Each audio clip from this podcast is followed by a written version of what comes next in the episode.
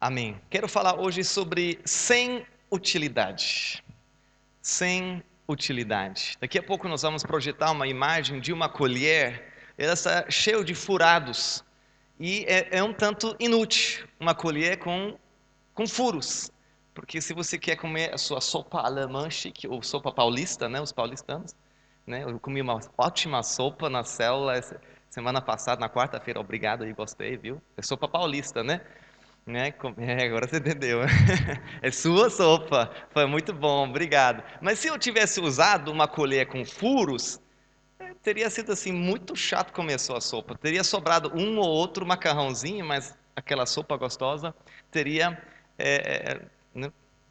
Enfim, vocês entenderam o exemplo, né? E muita gente, muitos cristãos, se consideram inúteis para com Deus, ou pelo menos de pouca utilidade para com Deus. Aí, ó, essa colher não é muito útil, né? E eu quero falar hoje sobre, sobre as, vamos dizer assim, as pessoas que Deus pode usar. Baseado em que, pastor? Baseado na palavra de Deus. Olha para aqueles que foram chamados e usados por Deus, eu vou te dar características é, de, de como são essas pessoas, quem pode ser usado por Deus. Sabe quando você faz uma, uma, um, uma entrevista de, de, emprego, você manda o seu currículo, o que, que você escreve lá? O que, que você escreve, Camila, se você fosse se candidatar assim? Os dados que, que já fez na vida. Você colocaria coisa boa, né? Coisa boa. Então, assim, eu sou diligente, eu trabalho duro, eu faço hora extra, eu. que mais? Tenho muita experiência, fiz tal, tal, tal, tal curso, ó, isso, isso, isso, isso, isso que fiz. Né? Você tem que mostrar que você sabe, que você consegue, que você é capaz. Quero te falar que com Deus é meio que ao contrário. É meio que ao contrário do que isso. O currículo diante de Deus, que seria o certo, é mais ou menos isso. Eu sou meu inseguro, eu não sei se eu dou conta desse trabalho que vocês têm para mim. É, às vezes eu sou preguiçoso até e, e, e eu acho que acho que sua pessoa é errado para esse trabalho. Melhor você procurar outro. Esse parece o currículo da maioria dos homens e mulheres de Deus que foram usados pelo Senhor. Então eu quero falar hoje sobre três pessoas que Deus usa. Amém? Mas antes vamos ler Efésios capítulo 2, versículo 10. Já é o próximo slide. Efésios capítulo 2, versículo 10 diz assim: Pois somos feitura dele, criados em Cristo Jesus para boas obras, as quais Deus de antemão preparou para que andássemos nelas. Deus te quis. Como eu falei aqui no louvor, você não é fruto de um acidente, de, de um, né, um, um, um problema. Você independente de como você foi gerado pelos seus pais, você foi desejado por Deus. Aqui fala ah, essa, essa, revista atualizada, ela traduz, traduz, assim: pois somos feitura dele. Essa palavra feitura no original grego é poema e significa obra-prima, obra de arte. It's a masterpiece. Algo especial, precioso. Alguém assim é, projetou aquilo com uma, com uma utilidade. Você foi criado em Cristo Jesus para boas obras. Deus tem algo para você aqui nessa terra. Algumas pessoas, eles estão em modo assim, sobrevivência. Eu vou levar a vida de alguma forma até Jesus voltar, vou tentar assim, dar mais ou menos, aguentar essa vida até chegar no céu, aleluia. Mas quero te falar que Deus tem mais para você aqui. Deus tem um propósito para você. Ele te criou para obras, para boas obras, que Ele já projetou na eternidade passada. Está me ouvindo?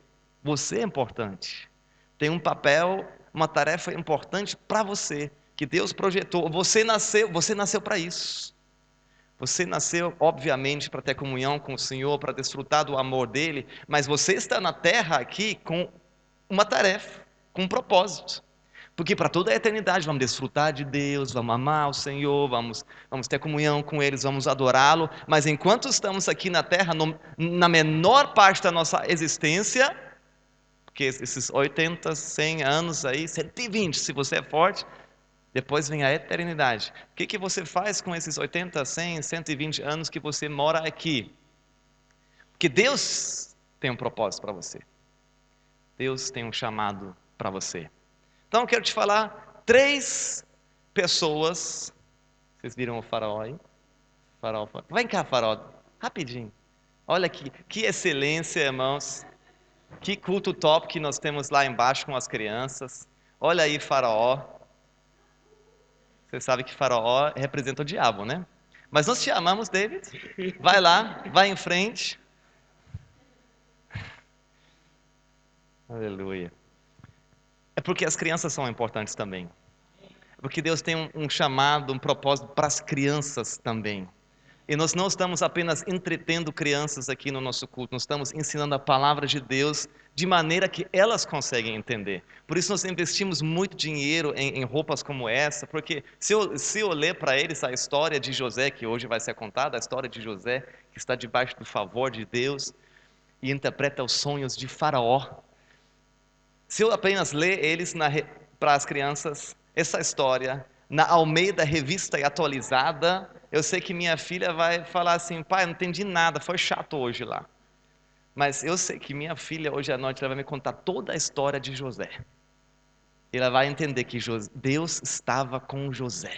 Mesmo que José foi traído pela, pelos irmãos, foi enganado e traído pela esposa de Potifar e depois ficou na prisão, Deus estava com ele e usou ele por uma coisa grande. As crianças são importantes porque eles também são feitura de Deus, são poema, são obra-prima.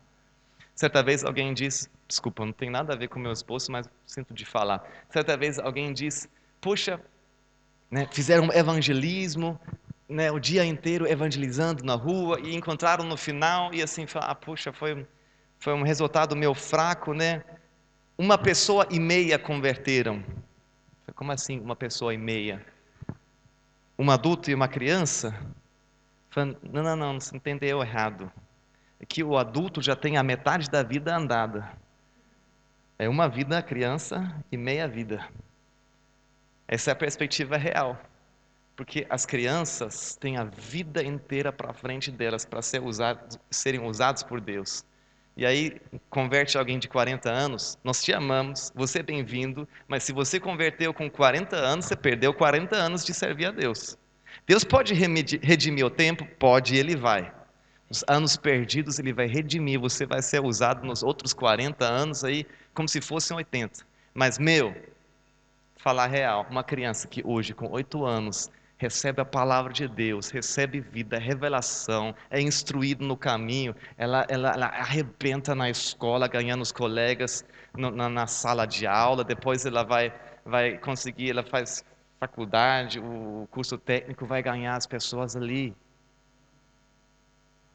Fechando parênteses, voltando para a palavra de hoje, falando sobre três tipos de pessoas que Deus usa. Gostaria de orar antes.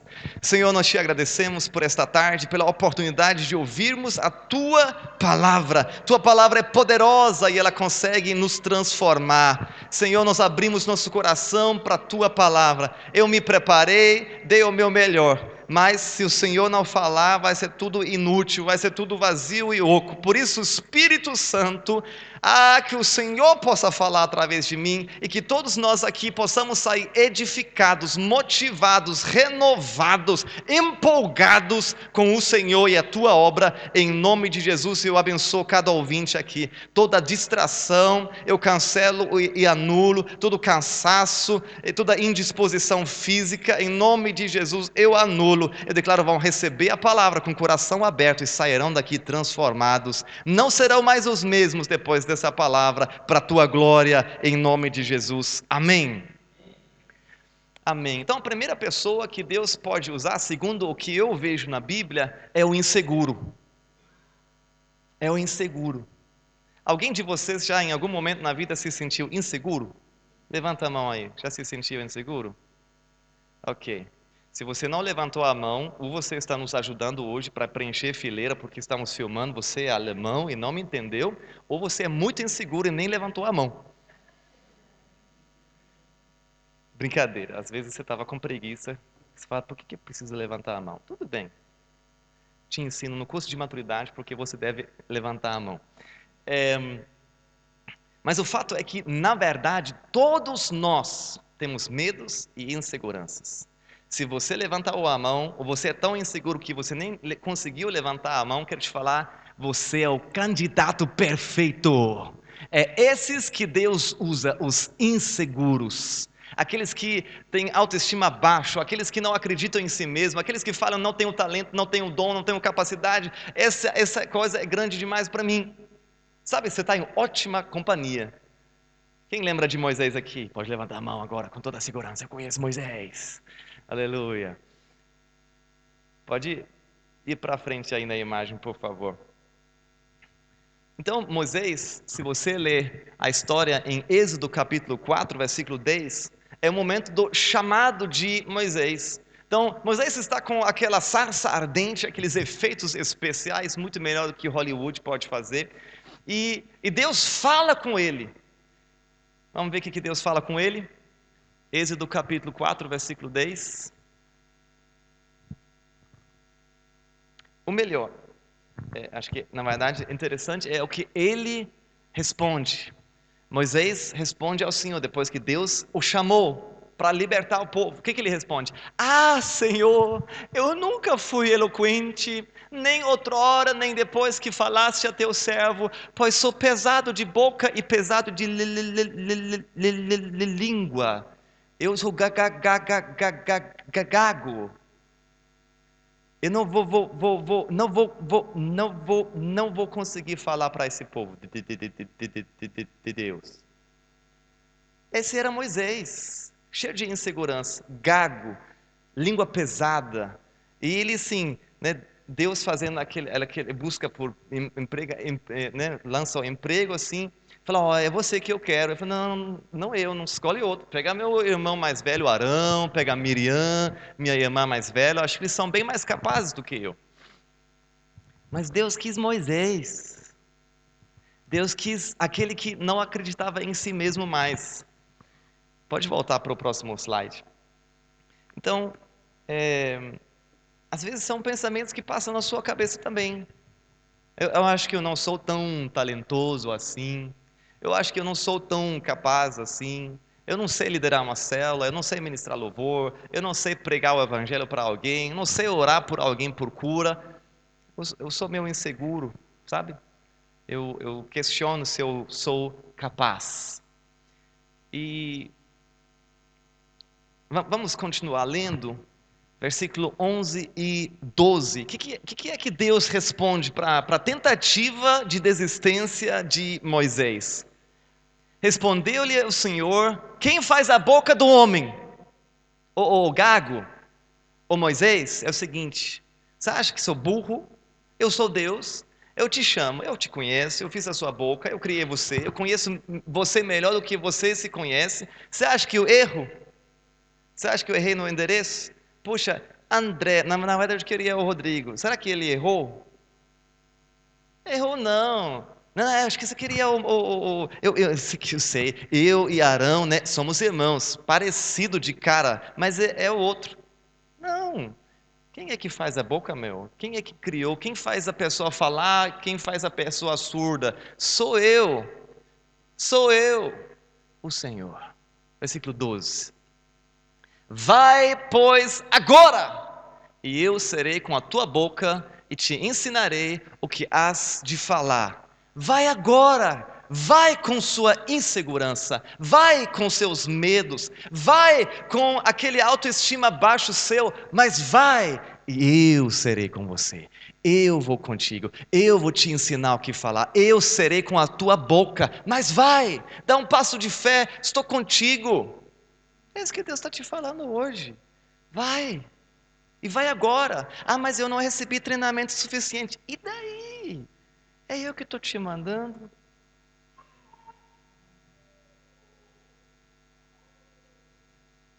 É o Senhor. E algumas pessoas aqui estão sentados e o Senhor já bateu na sua porta e falou assim: vai,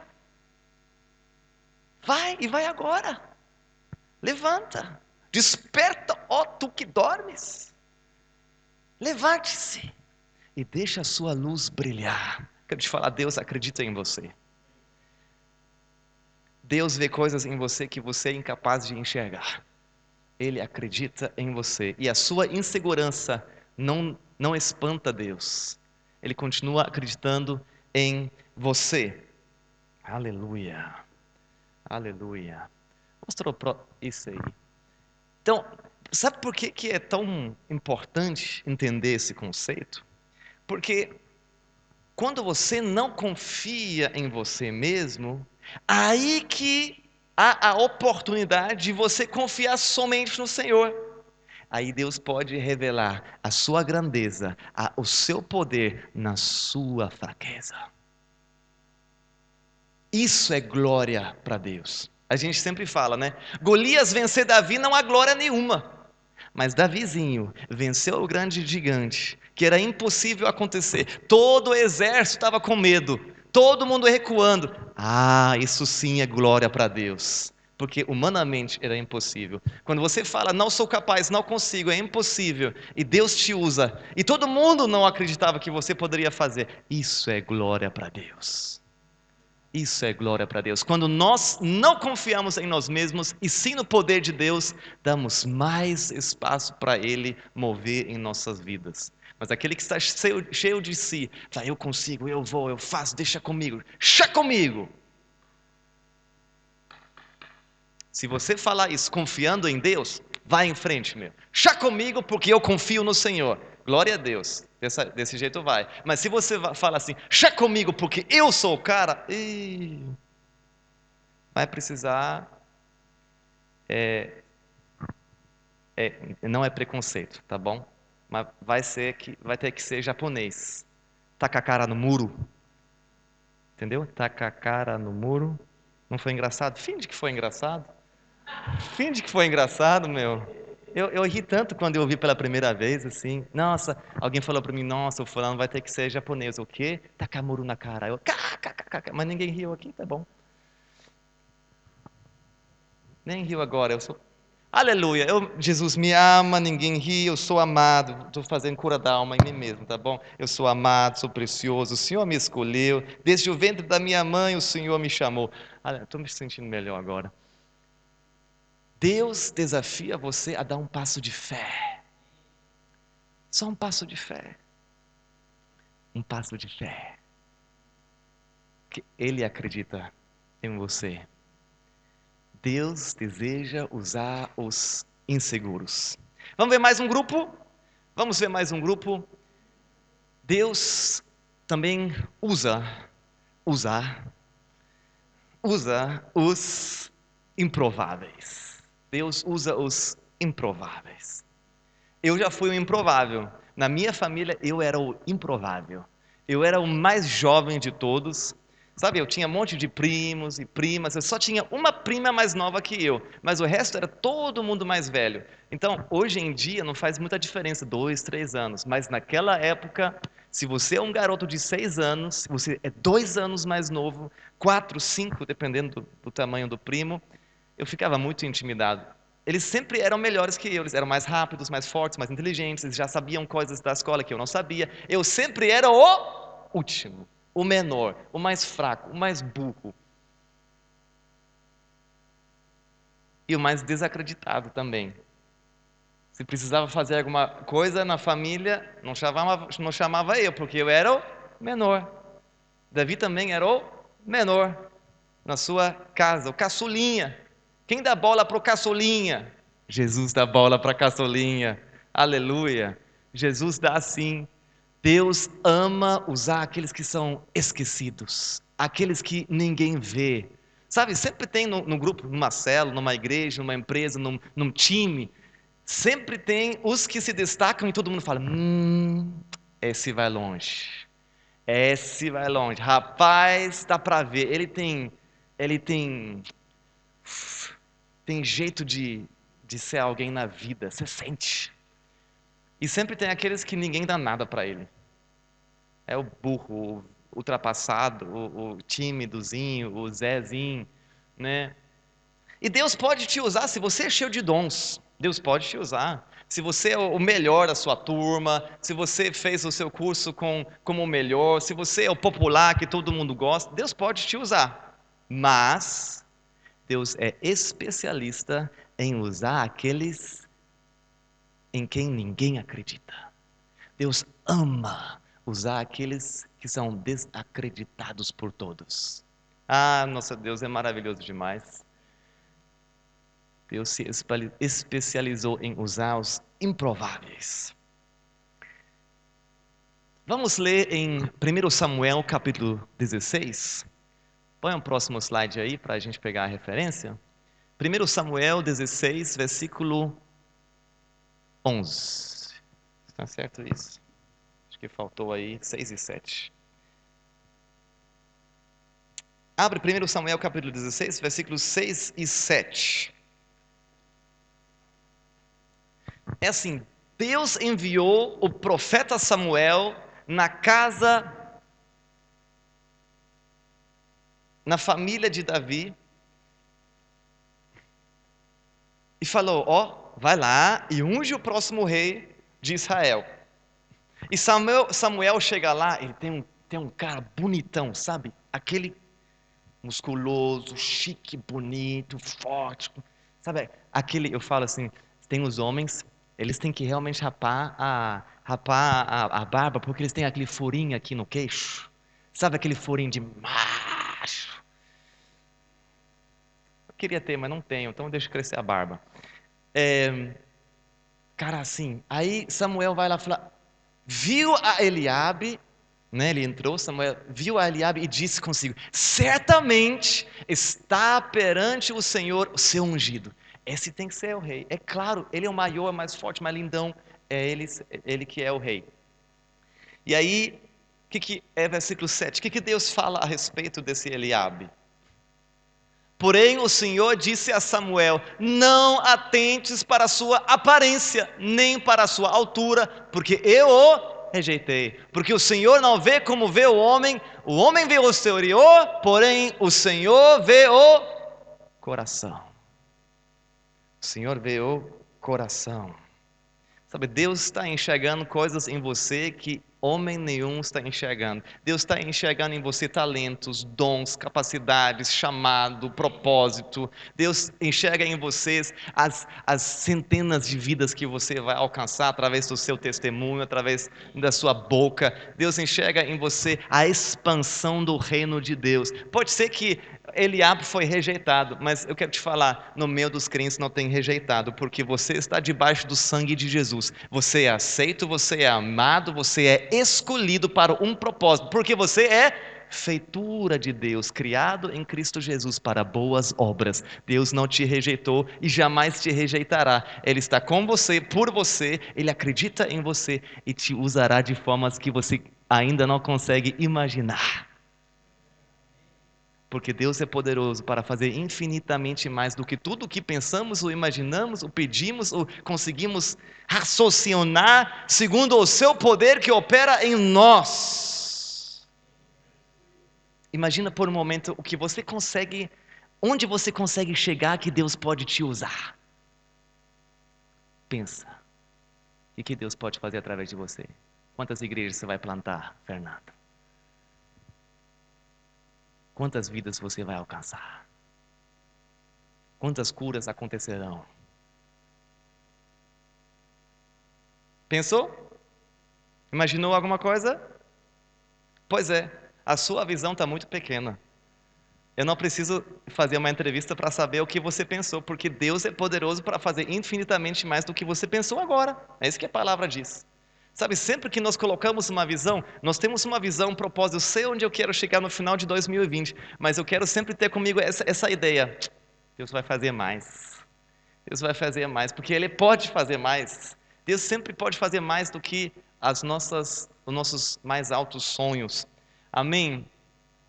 Então, é, eu quero te falar, pare de acreditar nas mentiras do diabo, naquilo que as pessoas falam a seu respeito, se for contrário à palavra de Deus. E fique com a palavra de Deus. Fique com aquilo que Deus diz a seu respeito, porque você não é a soma das opiniões de outras pessoas, você é o que Deus diz que você é. Deus já disse: você é amado, você é aceito, você é mais que vencedor, você é um poema, você é uma obra-prima, você é feitura dele, ele tem propósito para você, ele tem, ele tem destino para você.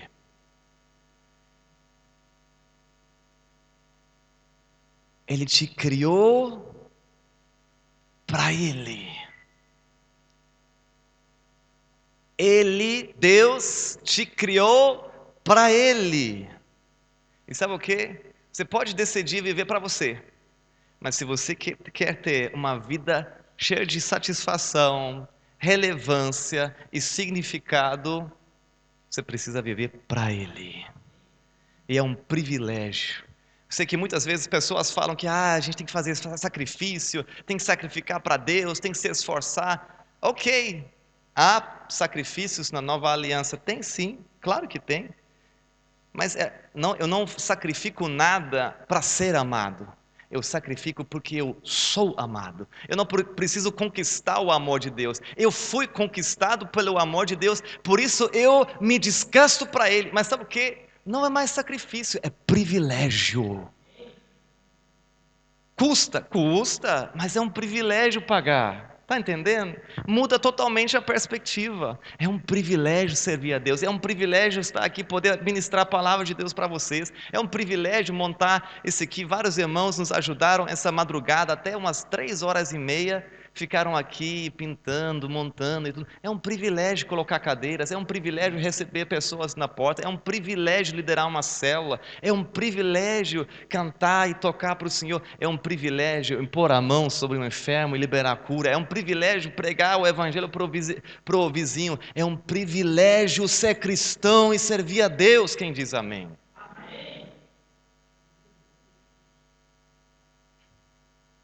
Mesmo que você seja improvável, para Deus você já é escolhido. Ele já te escolheu. Já te escolheu. Passa para o próximo slide, por favor. Nós temos o terceiro grupo, que são os fracassados. Ei, esse é bom. Você já fracassou na vida? Alguma coisa? Começou um projeto e não terminou? Começou um negócio e fracassou? Já? Já? Parabéns, você é o perfeito candidato para ser usado por Deus, porque Deus usa os fracassados. Eu quero falar hoje sobre o fracassado mais bem-sucedido do mundo, que é Pedro.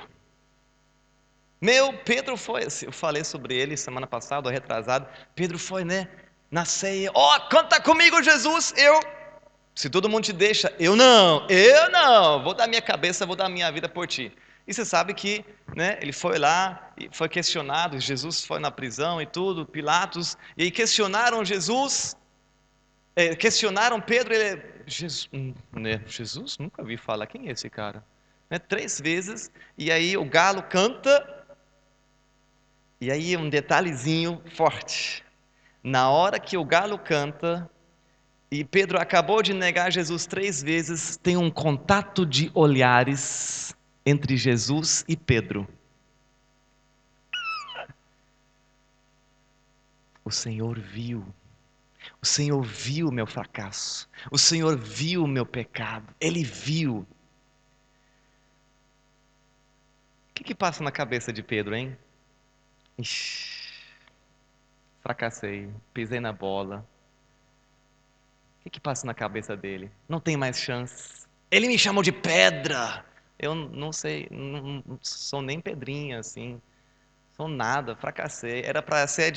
É, pedra de edificação virou pedra de escândalo, de, de queda. Eu acho que não tem chance mais para mim. Dizem que é o amor incondicional, mas eu acho que eu fui além. Eu acho que eu fui além. Acho que para mim não tem mais chance de servir a Deus. Pisei na bola. E, e isso pode acontecer conosco pode acontecer com você. Quero te falar, se você fracassou muito, se você decepcionou a Deus, sim, no conceito de humano, porque não dá para decepcionar a Deus. Ele já sabe tudo. No dia que ele te chamou, quando era criança, ele já sabia toda a besteira que você ia fazer. Não desistiu de te chamar, não mudou de ideia. Deus usa os fracassados. Eu, eu já fracassei. Eu já fracassei. Você sabe que essa é a segunda igreja na Alemanha que eu e minha esposa plantamos. Que nós já plantamos uma. Eu falo sempre que eu fiz um seminário intensivo de como não plantar uma igreja. Que eu, eu consegui abrir e fechar a igreja. E ficou para trás um monte de gente ferida, inclusive nós. Entrei em depressão. Fiquei muito, muito, muito, muito, muito, muito, muito, muito, muito, muito, muito, muito, muito, muito, muito, muito, muito mal. Eu queria desistir da vida, estava assim no fim. Puxa, eu decepcionei Deus demais. Machuquei gente demais. Eu acho que não tenho chamado, não. Se eu fosse pastor de verdade, esse negócio teria dado certo. Acho que eu vou desistir. Mas se eu não posso ser pastor, não tem outra utilidade na vida. Não, quero fazer nada do que isso. Então, o que eu vou fazer tá, com minha vida? E a vergonha diante das pessoas, né? a gente chegava todo, é, vamos levantar, a videira chega na Alemanha, e avivamento. E fechou a igreja. Ai, que dor. Graças a Deus, depois de alguns anos, eu entendi. Agora que Deus pode me usar. Agora que não tenho mais confiança em mim mesmo. Agora que eu posso confiar só em Deus, descobri, sou incapaz. Aleluia, que libertador. Que libertador, gente, eu sou incapaz de ser pastor. Deixa eu te mostrar meu currículo. Sou incapaz de ser pastor. Sou, assim, péssimo. É por isso que Deus pode me usar. Eu não tenho mais o que confiar na minha carne. Quando tenta levantar, eu fico assim, lembra, lembra, avante toque pouco. Lembra a videira em pouco, o que, que você fez? Lembra. Ah, graças a Deus. Não depende de mim, Deus faz apesar de mim. E quando é Ele que faz, a glória é só para Ele, eu entro no descanso. Eu entro no descanso. Vai para o próximo slide, por favor.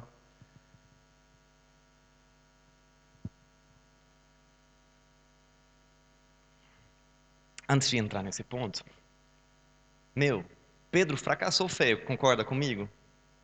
Foi feio, sim. Foi quase Judas. Quase, não igual, quase Judas. E, e, e ele estava tão decepcionado e tão, na cabeça dele, tão fracassado, que ele deixou o ministério e começou a fazer o quê? Ele voltou para o emprego secular dele e pescou peixe. Ele foi chamado para ser pescador de homens, mas voltou para ser pescador de quê? Peixe. Quase voltei a ser pescador de peixe, só que eu nunca tinha aprendido nada além de pastor para voltar para onde? Fiquei um mês como lixeiro. Lixeiro? O cara que fica correndo atrás do, do carro de lixo e joga lixo.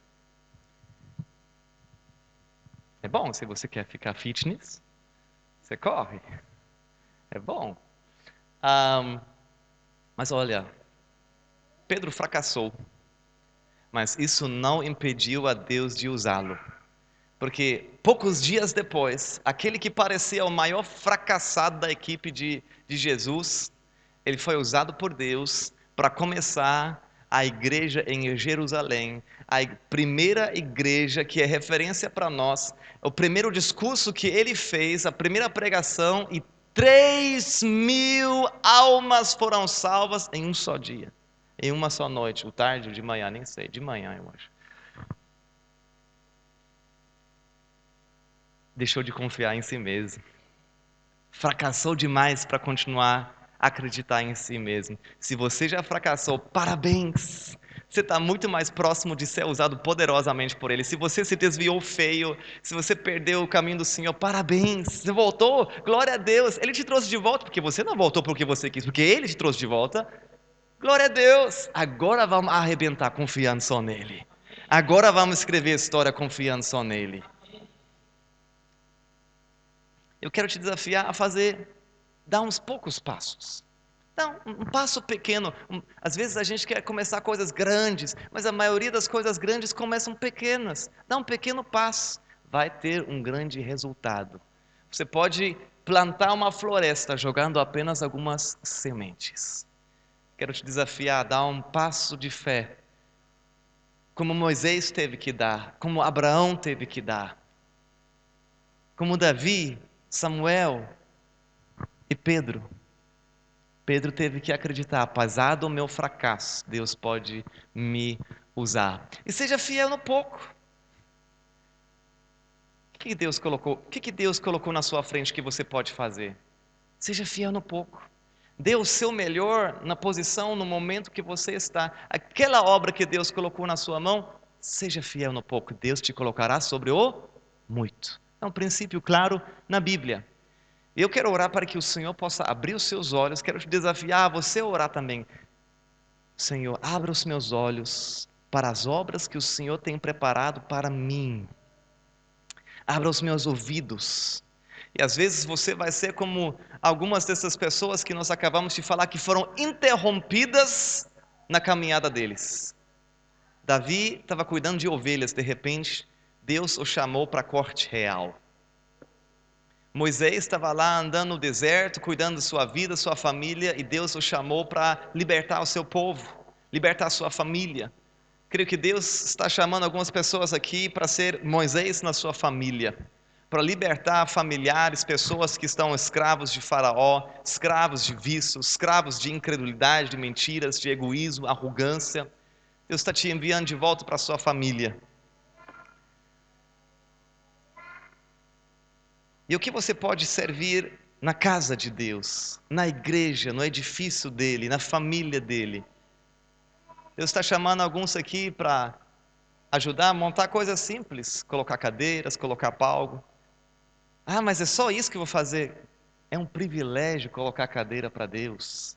É um privilégio montar, montar palco para Deus. Seja fiel no pouco, Deus te colocará sobre o muito. Tem um pregador, talvez você não goste, mas eu gosto. Sou fã dele, se chama Joel Austin. Alguém conhece?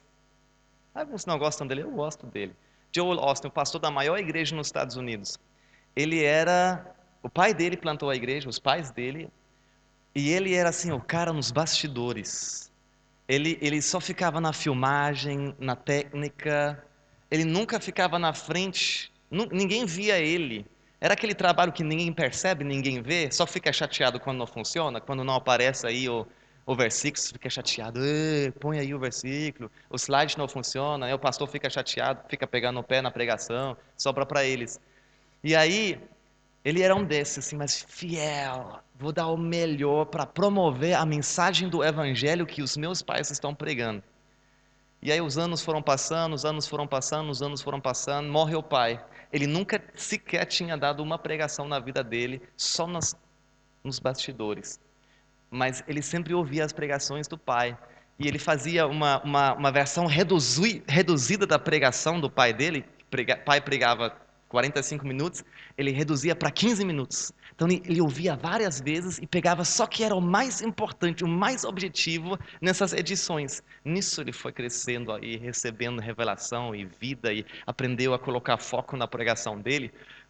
Pai morreu, Deus levantou ele dos bastidores, atrás do computadorzinho, igual o Henrique agora está, para ser o pastor da igreja. Quando ele foi colocado pastor da igreja, o negócio. Hoje é a maior igreja evangélica nos Estados Unidos. Através de alguém que foi fiel nos bastidores, invisível, improvável, nem ele acreditava que podia pregar. Foi pregar pela primeira vez porque o pai dele implorou: Hoje não consigo, tô, que ficou doente, rapidamente, falou, hoje não consigo pregar, filho, prega no meu lugar. Aí depois ele morreu. Ele estava cheio de inseguranças. Esse Joel Austin sempre fala: Eu passava mal pensando que no próximo domingo ia ter que pregar para milhares de pessoas. Inseguro, improvável, mas Deus usou. É esses que Deus usa. Sem treinamento, sem capacidade, sem confiança própria. É esses que Deus usa. Se você é desacreditado em você mesmo, você é inseguro, talvez você já fracassou no passado, quero te falar, você tem o melhor currículo possível. Deus quer te usar. Esteja na comunhão da igreja. A igreja é proteção, a igreja é alimento. Não estou falando desse prédio aqui, estou falando de uma estou falando de amizades, relacionamentos verdadeiros. É importante. Se você está bem conectado com outras pessoas, você não se desvia facilmente, você não é, é presa fácil do inimigo. Quem anda em rebanho, quem anda em grupo, ele se torna mais forte, mais seguro, mais protegido. Também, para alguns, o passo de fé pode ser de começar a se tornar dizimista. Olha, o dízimo é muito claro na Bíblia e é o único lugar onde Deus fala assim: faz prova, Não devemos fazer prova de Deus, mas tem um lugar na Bíblia que Deus fala: faz prova, me prova, dê o dízimo e vê que eu não vou abrir as janelas do céu sobre você.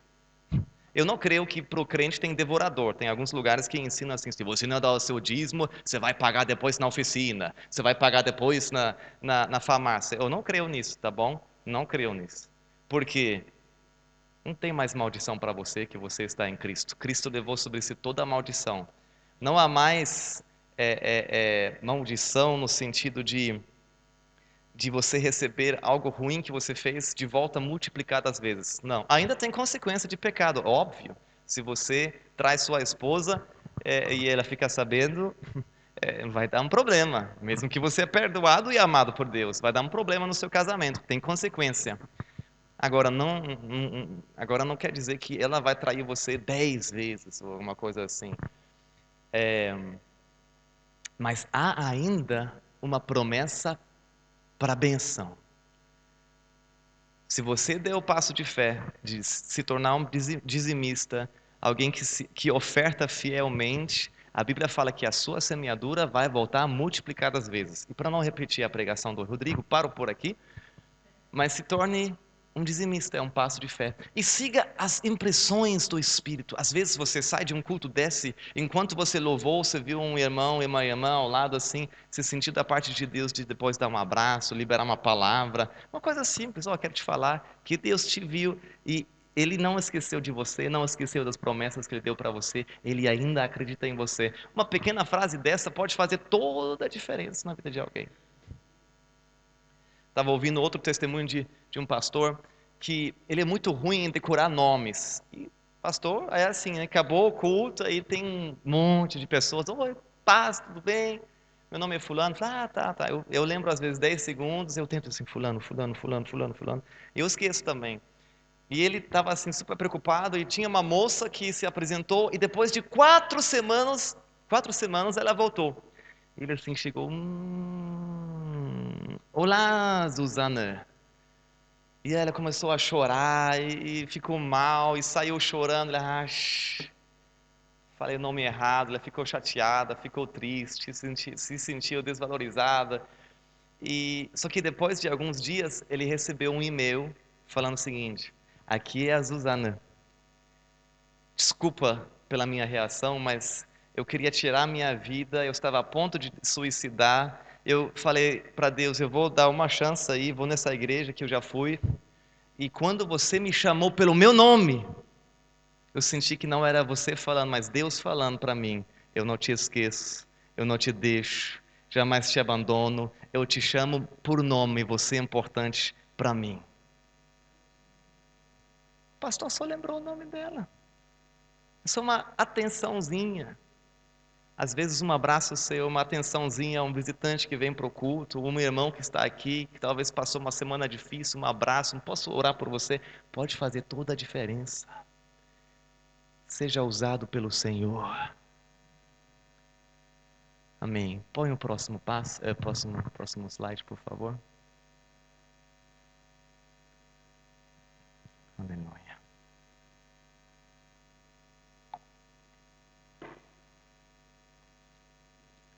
Sabe, nós temos que ter essa atitude, falar assim: sim, eu sou inseguro, eu sou um improvável, eu sou um fracassado, mas eu acredito que o meu Deus pode me usar é dessa maneira. É apesar de mim que Deus vai fazer. E quanto menos de mim tiver, mais espaço ele pode ocupar para a sua glória. Então eu quero te desafiar, eu quero te convidar, inclusive, a ficar em pé. Gostaria de chamar a equipe de louvor para frente.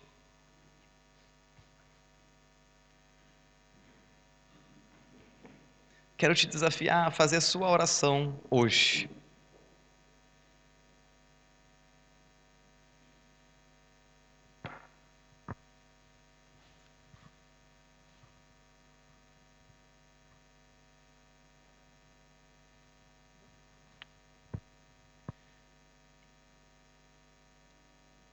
Essa noite, Deus está olhando para você.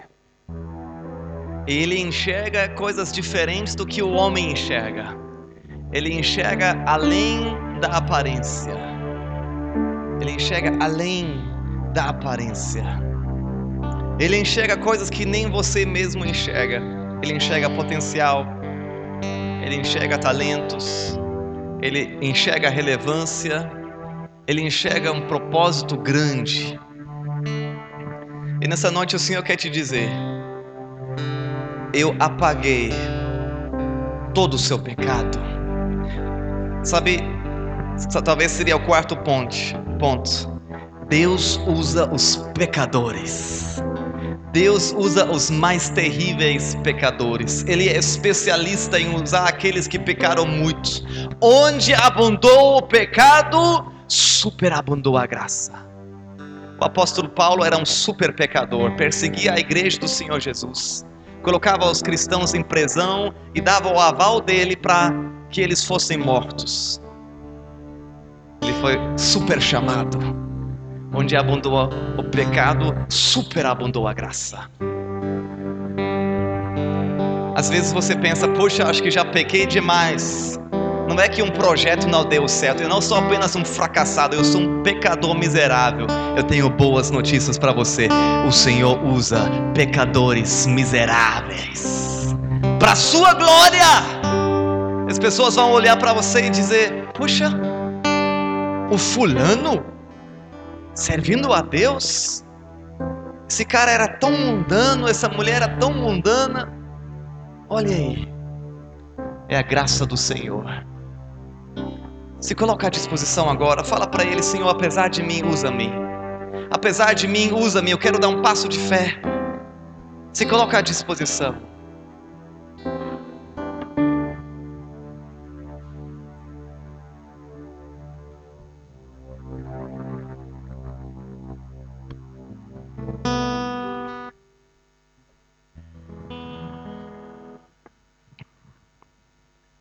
Gostaria que você fizesse a sua oração.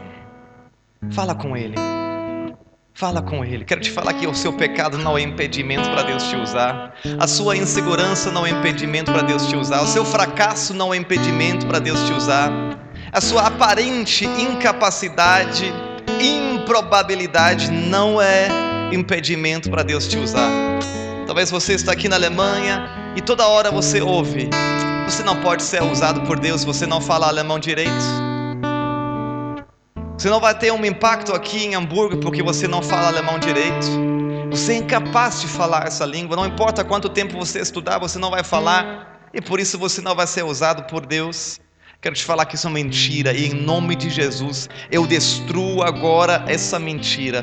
Eu declaro você vai falar alemão fluente sim. E nesse tempo de aprender o alemão, você será usado tremendamente para alcançar outros brasileiros, para alcançar portugueses, pessoas de Guiné-Bissau. Você vai você vai alcançar pessoas de lugares que você não conhecia. Você fala assim, de lá fala português? Eu posso pregar para eles? Você vai ser usado para alcançar pessoas de Angola. Espírito Santo, eu peço que o Senhor mostre agora aos meus irmãos, as irmãs, Senhor, mostra o quanto o Senhor acredita, acredita neles. E toda acusação do inferno eu coloco por terra agora. Eu declaro que aqui nesse lugar só tem escolhidos, só tem amados, só tem gente que foi lavado pelo sangue de Jesus. Eu declaro que nada, nada, nada, nada os desqualifica. O Senhor já os qualificou. O Senhor os criou por um propósito. São poema, são poema, são obra-prima, feitura do Senhor para boas obras para uma obra relevante, para fazer diferença nesse mundo. Senhor, abra os seus olhos e os seus ouvidos para ouvirem e verem que eles podem fazer diferença nesse mundo. Antes de cantarmos essa música da Aline Barros, o Sonda-me, queria te contar uma última história. Eu acho que eu tinha uns 12 anos e na minha igreja uma família, eles deram um passo de fé. O marido era assim, alguém que, entre aspas, esquentava bancos no culto. E certo dia ele falou para Deus: Deus, me dá um projeto. Eu quero um projeto. Eu quero te servir. Me dá um projeto. Eu me emociono falando essa história porque que Deus fez na vida dele foi sobrenatural, isso marcou minha vida. Deus deu para ele um projeto lindo. Naquela época tinha guerra no Afeganistão. Bom, ainda tem, mas era mais assim recente, mas enfim. Tinha muitas crianças que não podiam receber atendimento médico ali. Ele dava um jeito de trazer essas crianças para a Alemanha. Eles iam ficar nas casas de irmãos da igreja. E ele dava um jeito de conseguir o tratamento médico de graça. Os, os, os médicos faziam as cirurgias de graça. O, o hospital ofertava. O, o, o militar alemão levava eles nos aviões. E aconteceu que a primeira criança ficou na casa dele.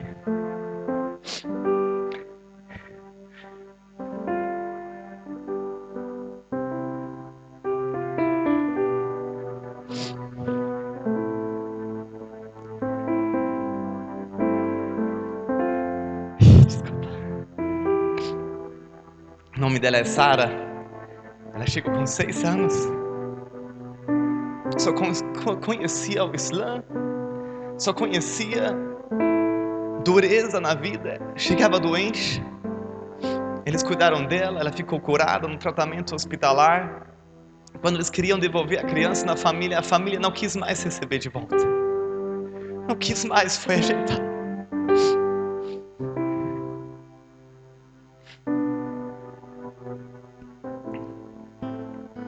Essa família eles já tinham três ou quatro filhos, não lembro. Branquelinho, sabe? Alemãozão, branquelinho, cabelo transparente. E eles decidiram então de adotar a Sara.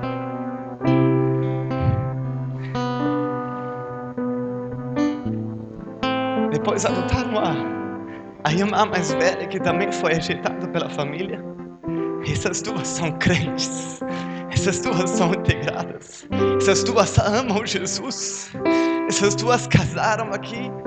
Elas vivem nessa família com os irmãos, não de sangue, mas irmãos em Cristo, uma família assim. Tem três ou quatro filhos branquelinhos e duas filhas afganas, escuras, cabelo escuro, fisionomia diferente, mas eles se amam como se fossem irmãos de sangue. Um testemunho essa família. Hoje eles plantaram uma igreja, são pastores e os, os filhos servindo na obra. Uns são ministros de louvor, outros estão eh, escrevendo textos. Essas meninas do Afeganistão, eu sempre vou lendo as postagens no Facebook, dando testemunho, elas são tão gratas. São tão gratas. Foram adotadas. Tudo porque um homem um dia orou, Deus me dá um projeto. Quero te servir. Eu quero te servir. Me dá um projeto. Um dia, quando eu tinha 12 anos, esse homem, Andreas Timler, ele deu testemunho na igreja. Ele falou isso, eu pedi para Deus me dar um projeto. Naquele dia, com 12 anos, eu orei, Deus, me dá um projeto. Me, usa. Apesar de mim, me usa. Eu, como eu disse, eu era o menorzinho da família. O primo sempre incapaz, improvável. Menorzinho, caçula. Eu falava, Deus, me dá um projeto. Quero ser usado. Eu jamais pensei em ser pastor. Eu jamais me achava capaz de ser pastor. Me achava incapaz de nem sequer liderar uma célula, um grupo pequeno. Não põe limites para Deus. Essa noite quero te desafiar, apenas fala para Ele: Deus, me dá um projeto, eis-me aqui. Apesar de mim, usa-me, Senhor. Apesar de mim, usa-me, Senhor. Eu quero fazer a diferença. Se esse é o seu caso, eu não faço isso sempre, mas se esse é o seu caso, se você quer renovar a sua, o seu desejo de servir a Deus, se você quer renovar a sua consagração, dizer: Senhor, me usa.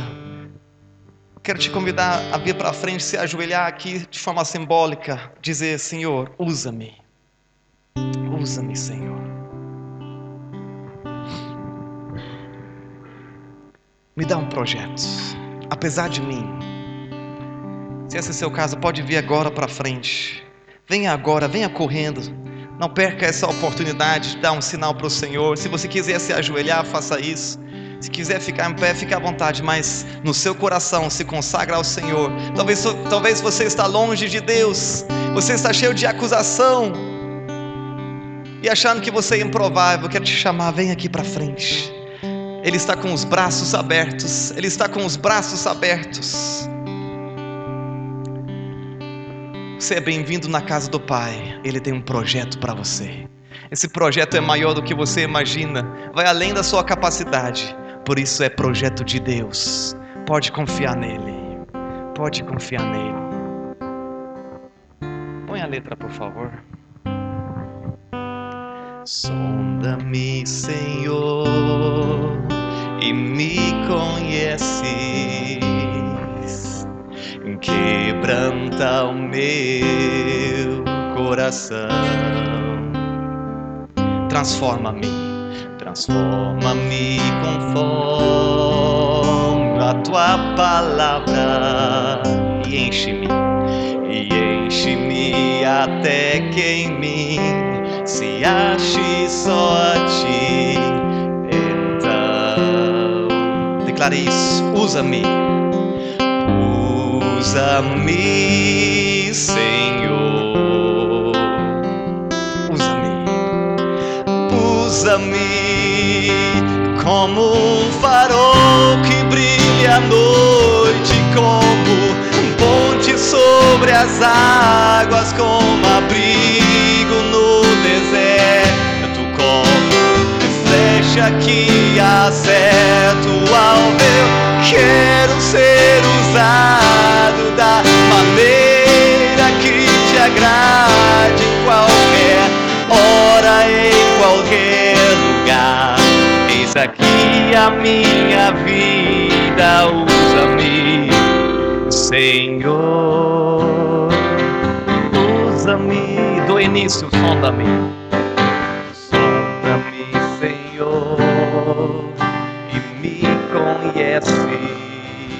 Quebranta, quebranta o meu coração. Transforma-me, transforma-me conforme a tua palavra. Enche-me e enche-me até que em mim se ache só. Então,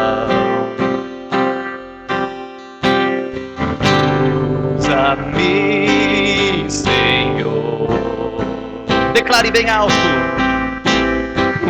Usa-me como um farol, como um farol que brilha à noite, como um ponte sobre as águas, como abrigo no deserto, como você vai acertar o alvo, Deus vai te usar, é apesar de você, é apesar de você, não procure dentro de você por força, não procure dentro de você por habilidade, por merecimento, apenas confia nele, confia nele, confia nele. Sonda-me quebrando, sonda-me, quebranta-me, transforma-me, enche-me enche-me, usa-me,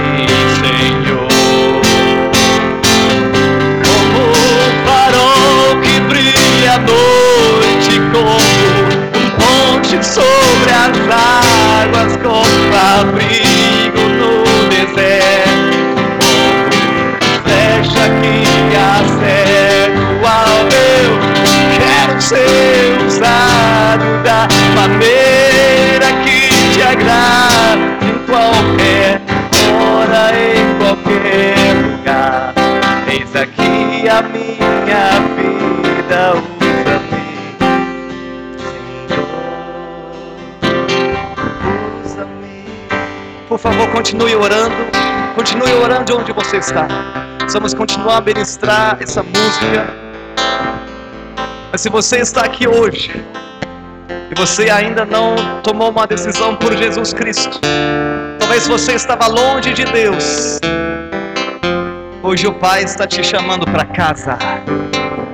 O Pai está te chamando para casa. Você é bem-vindo, não importa o que aconteceu. Ele vai te perdoar tudo. Jesus já pagou tudo lá na cruz. Que seja pela primeira vez, ou talvez você já era crente por muito tempo se desviou. Quero te convidar a fazer uma oração de entrega, uma confissão de fé. Talvez vai ser a primeira vez. Talvez é para reconciliar, para declarar a partir de hoje Estou de volta na casa do meu pai. Estou de volta na igreja, de volta no propósito. Se esse é o seu caso, quero te convidar a repetir a oração comigo. Repetir essa próxima oração comigo. Mas para motivar e para facilitar para os demais, gostaria que todos nós fizéssemos essa oração agora. Você vai declarar que você não confia em si mesmo. Vai declarar que você confia na obra da cruz e que você reconhece Jesus como seu Senhor e Salvador. Amém? Simbolicamente, põe uma mão no seu coração, repita comigo, diga assim: Senhor Jesus, eu reconheço que eu sou um pecador, me perdoe, eu creio que o Senhor Jesus levou sobre si todo o meu pecado toda maldição, toda culpa, toda vergonha lá na cruz. Morreu, mas ressuscitou ao terceiro dia. Eu te confesso e te recebo como meu Senhor e meu Salvador. Entra na minha vida, muda minha história. Obrigado por me amar e acreditar em mim, porque o Senhor me amou. Quero te amar e viver para ti. Usa-me para os teus propósitos, para a tua glória. Amém. Aleluia. Se você fez essa oração pela primeira vez, bem-vindo na família. Se você fez essa oração, aleluia, glória para Deus. Vamos dar palmas para Ele. Se você reconciliou eu quero te dizer que não importa o que você fez, não importa quão longe você estava, você é amado, você é bem-vindo, você é totalmente reconciliado. Nada, nada, nada te separa dele. Sei que nós estamos avançados no horário, mas nós vamos celebrar a ceia ainda. Podem começar a destruir a ceia. Se você crê na obra da cruz, e você, pela fé, deixou se batizar, você está muito bem-vindo a ceiar conosco. Pastor, não posso, não posso participar mesmo não crendo? Não faz sentido, querido. Você é muito bem-vindo ao nosso meio. Nós não estamos te excluindo de forma alguma. Mas a ceia é para aqueles que creem. O pão, ele representa o corpo de Cristo que foi moído pelos nossos pecados. E o copo com o suco representa o sangue de Jesus que foi derramado para nos limpar de todo pecado. Com todo respeito, não faz sentido você tomar isso se você não acredita nisso. Então, apenas observe. E se o Senhor te tocou hoje, se você aceitou Jesus hoje, vamos marcar o seu batismo. Você não precisa esperar muitos meses ou anos. Se você crê, vamos ter uma conversa boa agradável e depois vamos marcar o seu batismo. Quem crê e for batizado será salvo. A ceia é para aqueles que sabem, não pelo meu mérito, mas pela graça de Deus, eu sou salvo, eu sou perdoado, eu fui feito justiça de Deus em Cristo, pela fé na obra de Cristo. Alguém ainda não recebeu os ingredientes da, da ceia? Aqui na frente falta o pão, mais alguém falta? Alguma coisa? Não? Somos os esquecidos, gentes. Aleluia. Aleluia. Deus pode nos usar ainda mais. Glória a Deus, obrigado. Vamos levantar o pão. Você pode repetir comigo. Diga assim: Senhor Jesus, obrigado pelo teu corpo. Fala bem alto: obrigado pelo teu corpo que foi moído pelos meus pecados. E pela fé, ao comer deste pão, eu recebo cura, saúde e força para o meu corpo. É pela graça, é pela graça, é pela fé. Obrigado, Jesus. Vamos levantar o cálice. Você pode repetir comigo, Senhor Jesus. Obrigado pelo cálice da nova aliança, para o perdão de todos os meus pecados. Pelo teu sangue, eu sou perdoado, justificado, aceito, escolhido e serei usado para a tua glória. Obrigado pelo privilégio de ser chamado Filho amado do Deus Altíssimo. Amém. Onde você está, tome a ceia. Lembre-se que você é amado e Ele pode te usar.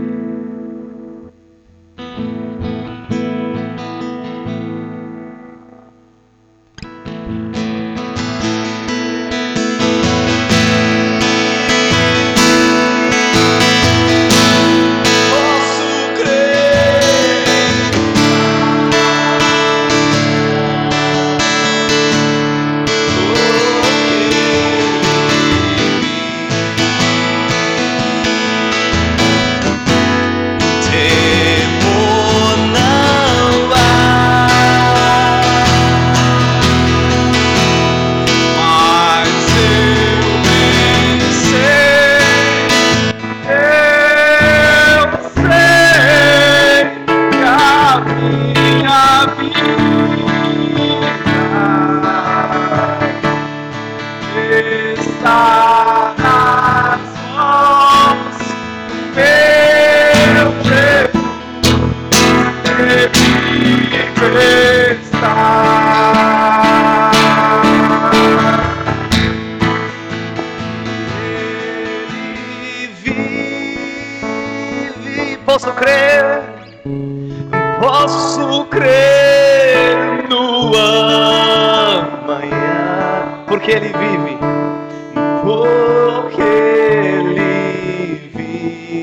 temor não há.